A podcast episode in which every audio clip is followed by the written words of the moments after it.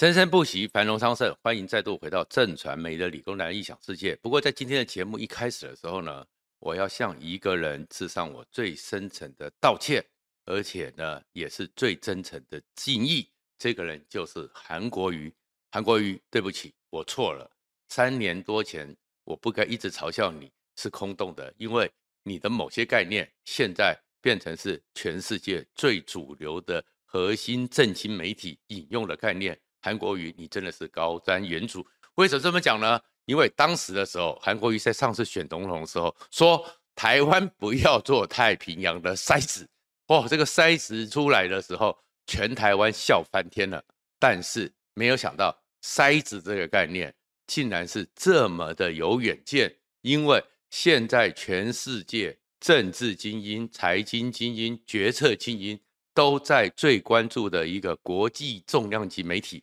经济学人》也引用了台湾4个筛子的概念，所以韩国瑜你真是先知。那当然这个东西我们只是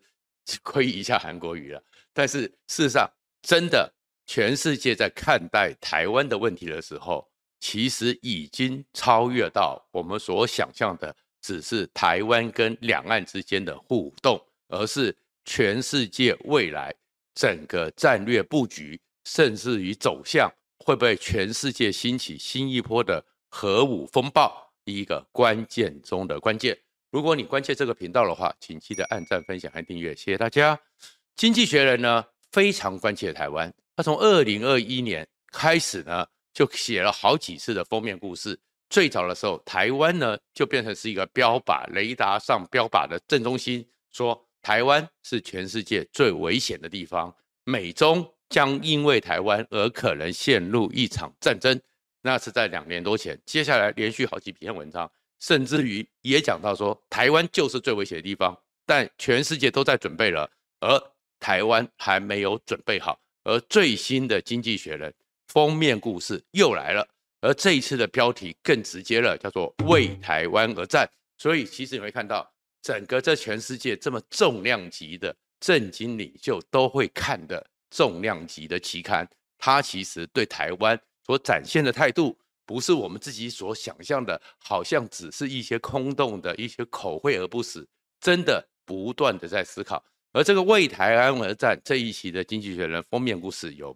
8篇文章，专门讨论台湾为什么重要，为什么全世界必须为台湾而战。里面会讲到的有很多，第一个大家知道的一定是半导体，一个是全球高科技产业的供应链，台湾在货运里面的一个核心的一个枢纽价值，台湾在印太地区第一岛链的战略核心。可是里面有一个东西，那个东西才是让你觉得很多这些国际观察家都看到了一个台湾没注意到的事情，他们称台湾叫做整个台湾是瓶口的筛子，如果这个筛子被拿掉了，全世界可能会陷入一个疯狂的核武扩张的境界。里面就是如果台湾真的被习近平拿走了，我已经不是在讨论台积电要不要被美国摧毁那个坚壁清野的问题，而是被迫的是南韩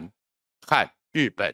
将会自己发展核武以求自保，因为他们会觉得他们自己的生存威胁太大了，所以他们会加入核威胁的一个场域。你说这样的文章是不是在骗人的呢？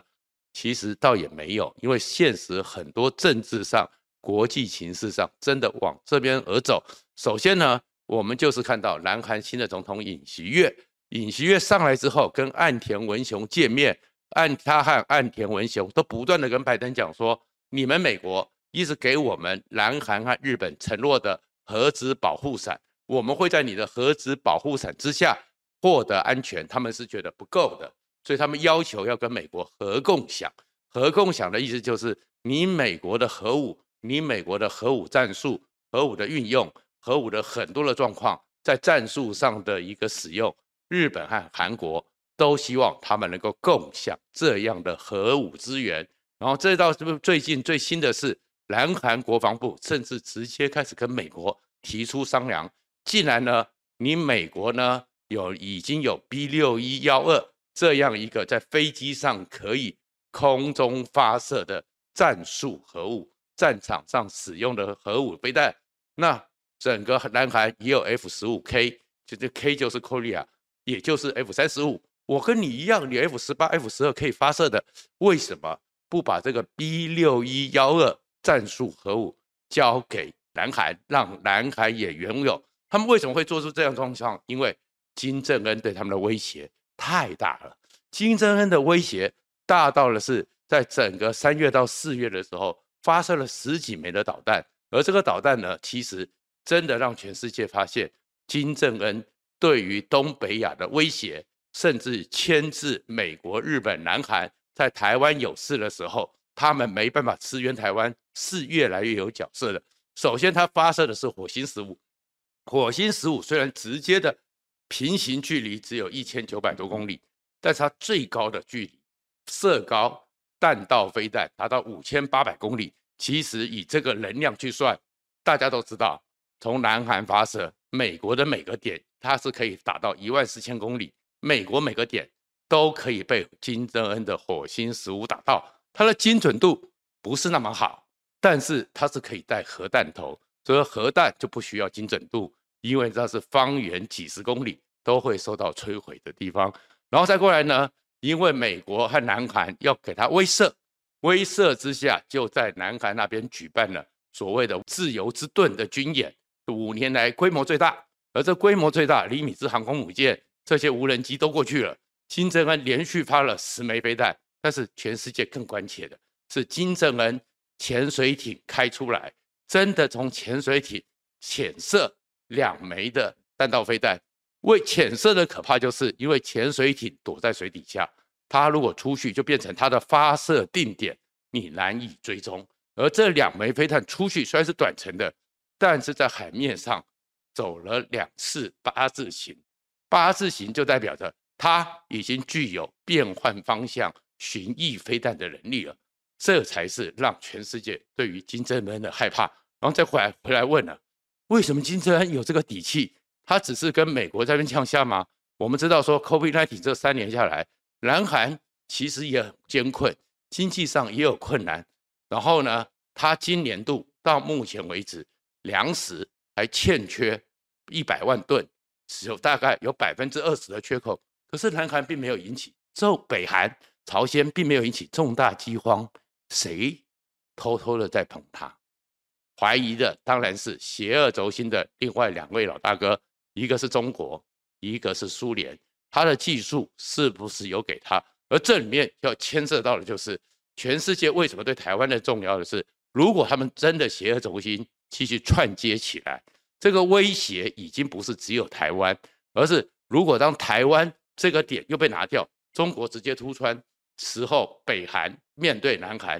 俄罗斯直接面对日本，他们都会发现美国的保护伞不够，所以民调上南韩竟然有70%的人认为光核共享也不够，要核自主。南韩70%的民众认为说，他们南韩应该要自己发展。核武武器这个状况之下，就会是一个核子扩散一个警讯，而这个核子扩散警讯又是因为前一阵子普丁拒绝继续延续跟美国的 New START 战略核武的数量限制条约，所以普丁也要扩展核武，而普丁扩展核武，中国也会扩展，然后伊朗也会扩展，加上北韩，所以全世界会有一个核武竞赛，而这里面的大哥。已经不是俄罗斯，而是全世界最关切也最担忧的中国习近平。所以这个习近平现在已经顺利的连任第3任了，而是顺利连任第3任之后，3月10号整个中国人大全票表决通过让习近平连任。就在这同一天，习近平已经展现他在全世界影响和作为带头大哥的能力。王毅把沙特阿拉伯和伊朗的外长找到了北京3方会谈。沙特阿拉伯和伊朗本身就是穆斯林里面不同的教派，恩怨情仇上千年。而上千年之后呢，2016年又发生了一些外交上的状况，所以双方等于是陷入了断绝外交关系的情况。没有想到美国也无法调解，然后这个情况之下，中国竟然可以让他们两方承诺重启大使馆、恢复邦交，这代表着中国已经把手伸进去中东这边。而这个时候，中国如果能够去影响伊朗，然后也可以让沙特阿拉伯，因为沙特阿拉伯的王储跟拜登，因为那个整个有一美国记者被暗杀的一个事件里面，也在紧张之中。习近平又想要跟沙特阿拉伯取代，用油元取代，就是用人民币取代美金，正在串接。而在习近平出手之后，这个动作里面呢，又让整个哈马斯，然后一些像真主党，像很多的整个中东地区反美的各种力量，甚至连胡塞组织，也门的胡塞组织都赞许。所以中国又把手伸出去，伸到了中东地带。那这里面的状况，而且习近平接下来很可能就会去访问整个莫斯科，因为根据立陶宛军事情报局的判断，整个俄罗斯如果用他们单独的力量，俄乌战争，俄罗斯顶多再撑2年，他的弹药、整个军事物资就没了。但是习近平很希望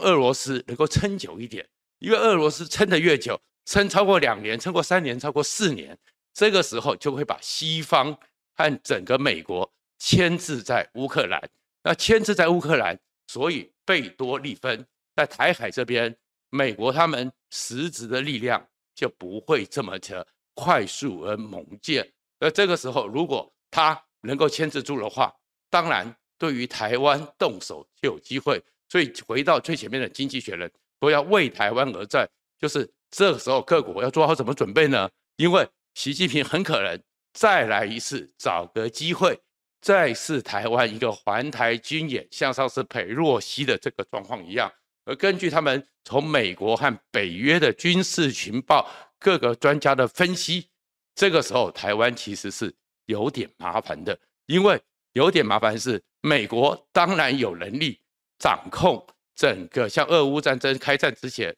中国的军队的调动，中国军队是不是开始集结的比较多，中国是不是在血液的储备上快速的增加，这都是想要入侵的可能。但是美国还是没有能力直接判断哪年哪月哪日几点几时几分中国就会出兵，只是会看到有这样一个状况。那如果来一个环台军演，跟上次一样，在3艘航空母舰的一个位置把台湾东边、北边、南边都包住，万弹齐飞，航空母舰战斗群的时候，一开战，他们说数个小时之内就有能力直接攻击到台湾的本岛，但是美军来不及，美军可能要1-2个礼拜，然后这1-2个礼拜里面，美军还会看到的是中国会对它有所拖延。那有所拖延的一个情况下，是因为就像美国的 FBI 的局长瑞伊，然后还有美国国家情报总监海恩斯在国会作证讲的，他们现在已经开始侦测和抓到很多的情资。当台海开战，习近平又把各国从北韩到伊朗牵制到全世界的所有复杂的力量的时候呢，网军第一个攻击目标不是台湾，而是美国。大量的骇客入侵美国，让美国的交通、油管、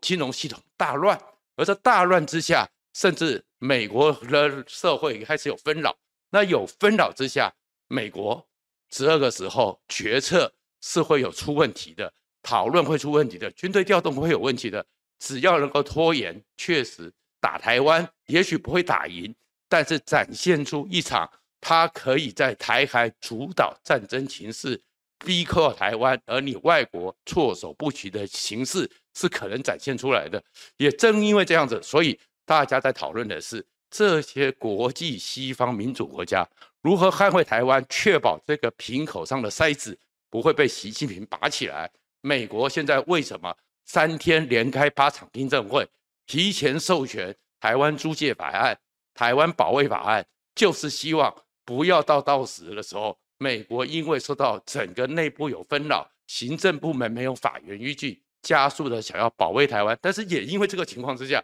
所以呢，这里面呢又牵涉到怎么样能够在威慑，但是不要逼习近平动手之下，有所出错，所以你会看到台湾这边呢也相对的保留。蔡英文呢为什么要去领哈德逊研究院这样的一个全球领袖奖，在纽约而不是进到本部华盛顿，就是不希望给习近平有借口。为什么会麦卡锡见面是在加州，也不希望麦卡锡不要在这么纷乱的时候制造给中国的借口，大家都在节制。可是这样一个自我节制和这个纷乱里面，台湾内部里面最复杂的问题就是以美论啊，就是说，哎，是不是美国会怎么样？美国一定来吗？可是当全世界都做到这边的时候，其实我这边只要提一个，我不晓得现在的课本啊，我们当时读到高中一年级第一堂课就叫做逻辑。那逻辑里面有一个基本概念叫做若 P 则 Q， 则若非 Q 则非 P， 也就是说，比如说大家讲说摧毁台积电，摧毁台积电，你要看美国里面谈出这一套说法是，若习近平占领了台湾，则美国不排除摧毁台积电，以免知敌变成习近平除了核勒索之外，还可以晶片勒索全世界。所以，若习近平占领台湾，则美国不排除摧毁台积电。但是我们回到正常的逻辑里面，就是美国不会摧毁台积电，则若美国不摧毁台积电，则习近平不占领台湾。所以这个其实台湾这里面所有的问题，所有的核心还是中国还是这样子。若解放军不登陆台湾的本岛陆地，则台湾不会启动美国给的火山布雷系统。所以一样的逻辑是，美国不启动火山布雷系统，则习近平的解放军不会登陆台湾。其实这里面逻辑是非常清晰的。也就是说，真正核心的问题就是中国，因为中国习近平一直有一个大明大清王朝以来的新月地区这样一个霸权主义。所谓新月地区，就是日本、南韩、台湾、菲律宾，一直到整个新加坡、马来西亚，拉到中国，像是一个月形。他们认为说，这是他们传统来数百年以来既有的霸权主张，一直想要扩张。而习近平现在做了皇帝之后，更想要去巩固，所以核心的问题是习近平的野心，但是台湾在这内部里面，在这全世界里面，又对中国是一个全方面具有威胁力量，有点投鼠忌器，然后在外交折冲上、军事折冲上，戒慎恐惧，步步为营，又不是那种直来直往的情况之下，以美论反而成为台湾内部里面最复杂的一个状况。而这样的状况，真的是我们才会去思考。如果我们回到逻辑的时候，以美论道理是连高中一年级的学生都听不懂的，为什么某些人要天天要讲？他们背后是谁？是什么目的？才更值得我们探索。谢谢大家。